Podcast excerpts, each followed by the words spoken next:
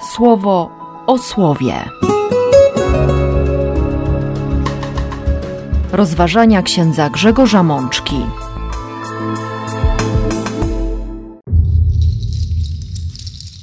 Niedziela Chrztu Pańskiego, rok C. Z księgi Izajasza.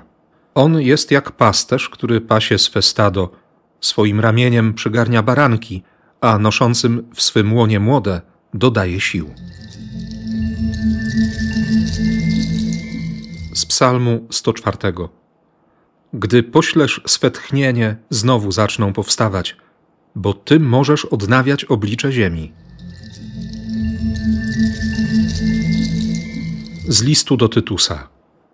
Gdy się objawiła dobroć i miłość do ludzi Zbawiciela naszego Boga, zbawił nas nie z powodu spełnionych przez nas uczynków zgodnych ze sprawiedliwością, lecz dzięki swojemu miłosierdziu. Z Ewangelii według świętego Łukasza. Ty jesteś moim synem umiłowanym. W Tobie złożyłem swoje postanowienia.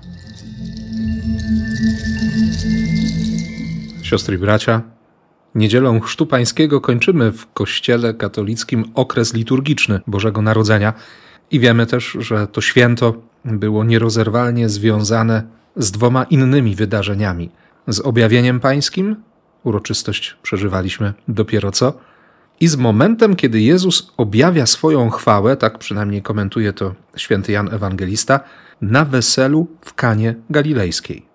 Bóg, który zaprasza do wiary cały świat, i ten cały świat w swoich przedstawicielach, w tych mędrcach, magach, kapłanach, nie pochodzących z narodu wybranego, przychodzi, składa pokłon, bo Bóg jest Panem całego świata.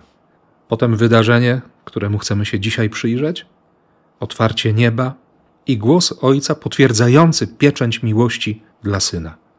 I wreszcie wesele, na którym Jezus wchodzi w rolę Pana Młodego, to On zastawia stół, to On dba o to, by nikomu nic nie brakło. To On chce karmić, chce napsycić, chce napoić. To jest Bóg, który nie pozostawia bez słowa tych, którzy Go proszą. Stąd ta ogromna radość przebijająca przez wersety 40 rozdziału proroctwa Izajasza. Przemówcie kapłani do serca Jeruzalem, dodajcie mu otuchy, jego bowiem upokorzenie dopełniło się, jego grzech został odpuszczony. Przygotujcie drogę Panu, wyrównajcie ścieżki naszemu Bogu, i wtedy ukaże się chwała Pana. Wszystko, co cielesne, będzie mogło zobaczyć nadchodzące od Boga ocalenie, tak bowiem Pan orzekł. Znów kolejny raz Bóg chce potwierdzić swoje obietnice. Udowodni, że Jego słowo nie jest bezsilne, że On nie rzuca słów na wiatr, cały świat będzie mógł się przekonać o tym, że Bóg jest wierny obietnicy, że Bóg poważnie traktuje to, co mówi. Dlatego prorok widzi go jako pasterza, który pasie swoje stado, który przygarnia baranki ramieniem, a owcom noszącym w swoich łonach młode dodaje sił. To jest Bóg potężny, a jednocześnie delikatny, wszechmogący i troszczący się.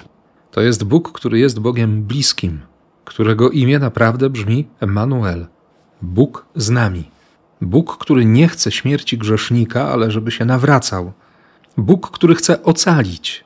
I owszem, my znamy tego Boga. Wiemy, że On taki jest. I dlatego tym bardziej chcemy Go słuchać, tym bardziej chcemy Go poznawać, tym mocniej chcemy Go kochać. I świadomi tej dobroci, tej miłości i, i pragnienia miłosierdzia z Jego strony, po raz kolejny przychodzimy, żeby go prosić.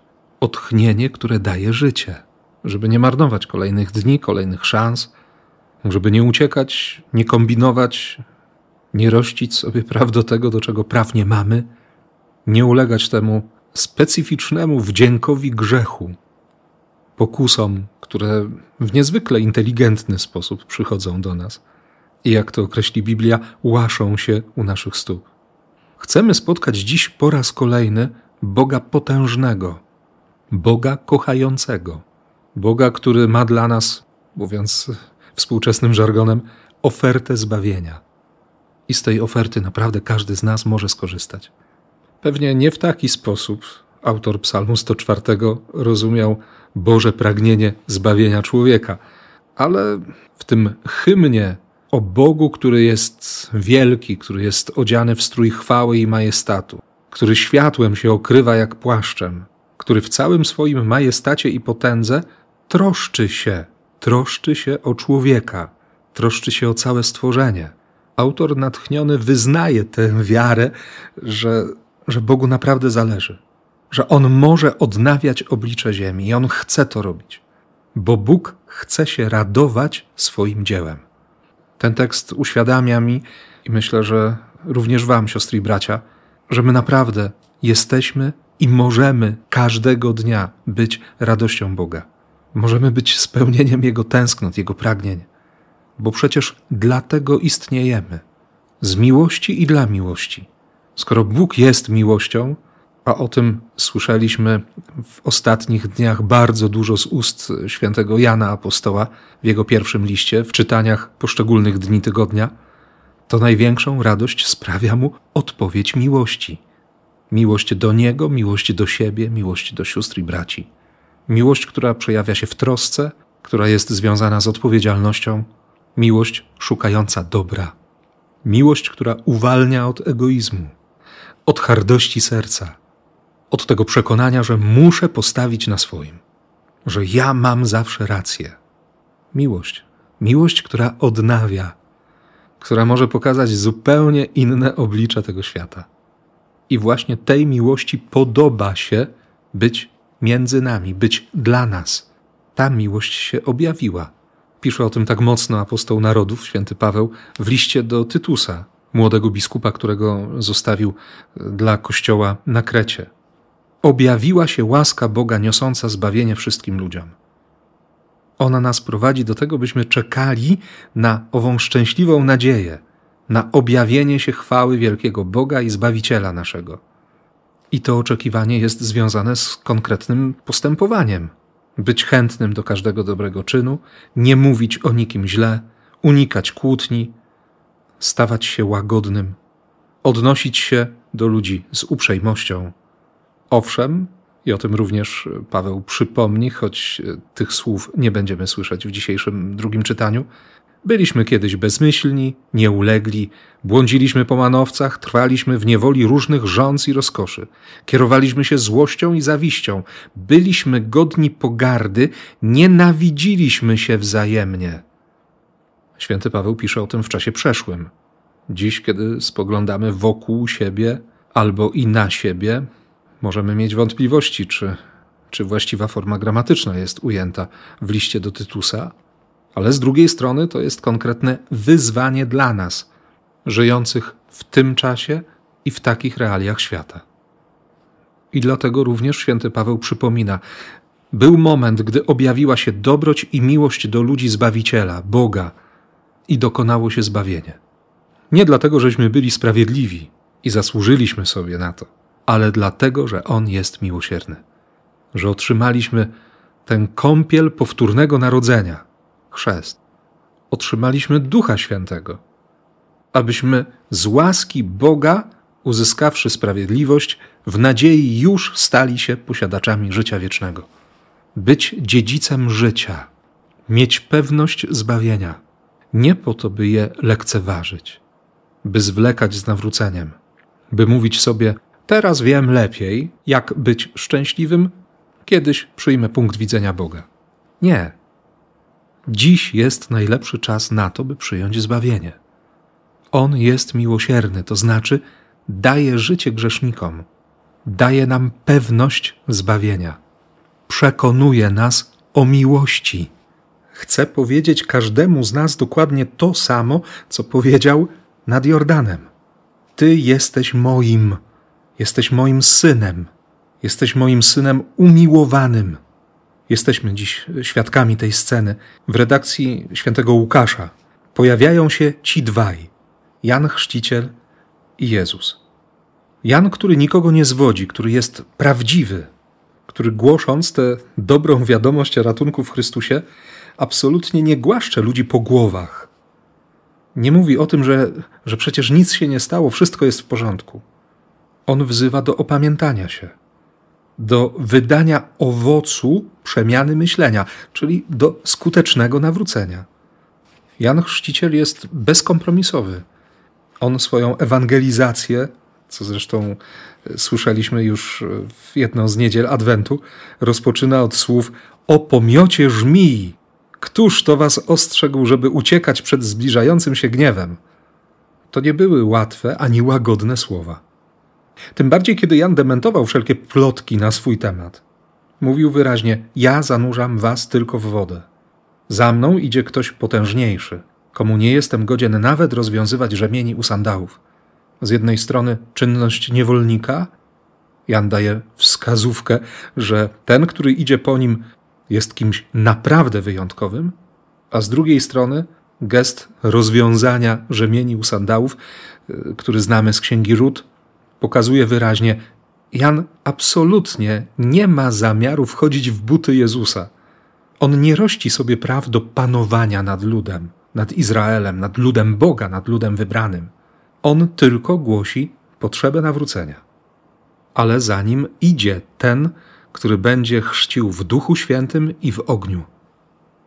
I przychodzi moment spotkania. Jezus wchodzi do Jordanu, choć obydwaj wiedzą, że, że on nie potrzebuje chrztu. Że on nie potrzebuje chrztu. Ale w przepiękny sposób opisuje to święty Łukasz, mówiąc, że, że kiedy Jezus poddał się temu zanurzeniu, to się modlił. Trwał w modlitwie. I wtedy otworzyły się niebiosa i duch w postaci przypominającej gołębicę albo synogarnicę łagodnie spoczął na Jezusie. Niebo się otwarło, kiedy się Jezus modlił. Kiedy zaczynamy się modlić, niebo się otwiera. Twoja, siostro i bracie, i moja modlitwa naprawdę otwiera niebiosa.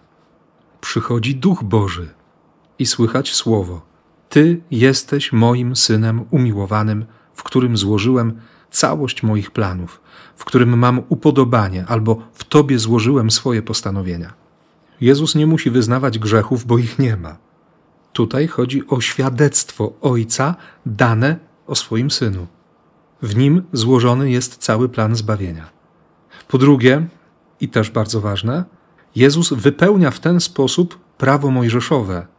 Ono nakazywało między innymi kapłanom, którzy podejmowali posługę, poddać się kąpieli, obmyciu, oczyszczeniu.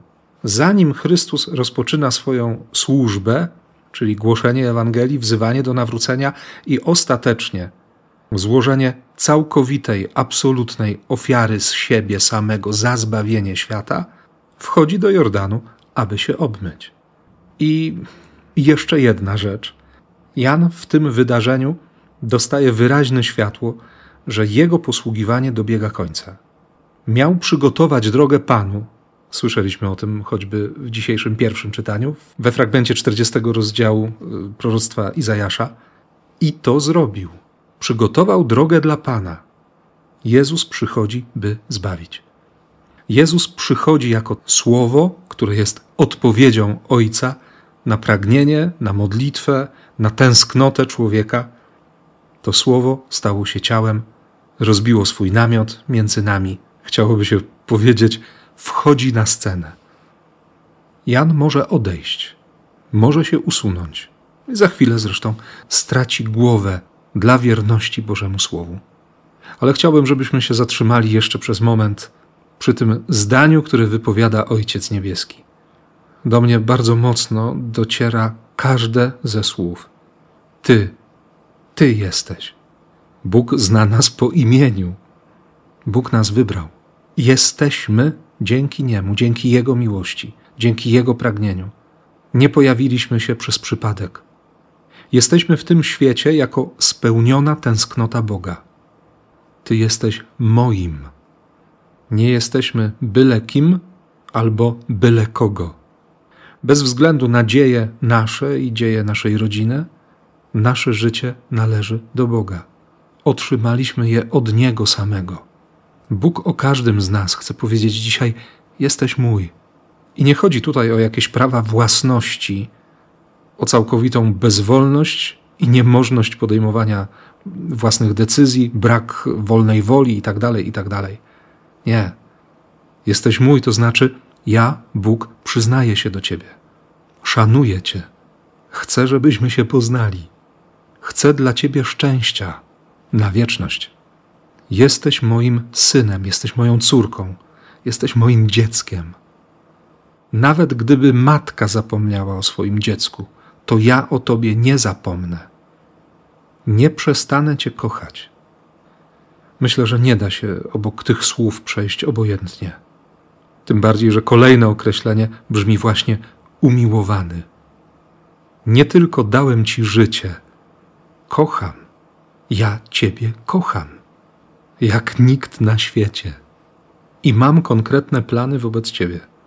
Myślę, że dobrze jest dziś po raz kolejny zatrzymać się, zastanowić, dziękując Bogu za łaskę chrztu, za łaskę naszego życia, również tego życia na wieczność, pomyśleć przez moment, jak nam idzie z tą realizacją Bożych planów. Czy już wiemy, czego od nas pragnie Bóg? Czego chce dziś, teraz? W końcu nie przez przypadek pojawiliśmy się na świecie. Nie jest przypadkiem, że zostaliśmy ochrzczeni. Wykorzystajmy tę godność. Zmierzmy się z tym zadaniem. Odkryjmy tę miłość i ucieszmy się dziś Kościołem, w którym Bóg każdego dnia ofiaruje nam swoje życie. Bądźmy Mu za to wdzięczni. Amen. Słowo o słowie.